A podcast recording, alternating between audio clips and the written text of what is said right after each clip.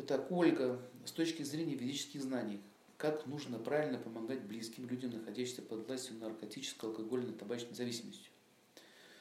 А, понимаете, есть такое понятие, как вкус счастья. Если у человека есть вкус счастья э, к алкоголю, я говорю про алкоголиков, да, практически вы не поможете, пока не сменится вкус счастья.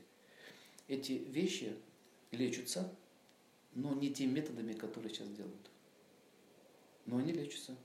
Меняется вкус счастья, все пропадает. Я знал очень многих людей, которые были вот к этому привязаны, они начинали развиваться, в том числе духовно развиваться, внутренне развиваться. У них менялся вкус счастья, и эта идея у них исчезала.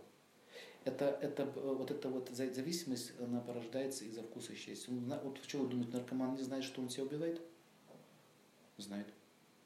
Но вот этот вкус счастья выше даже жизни.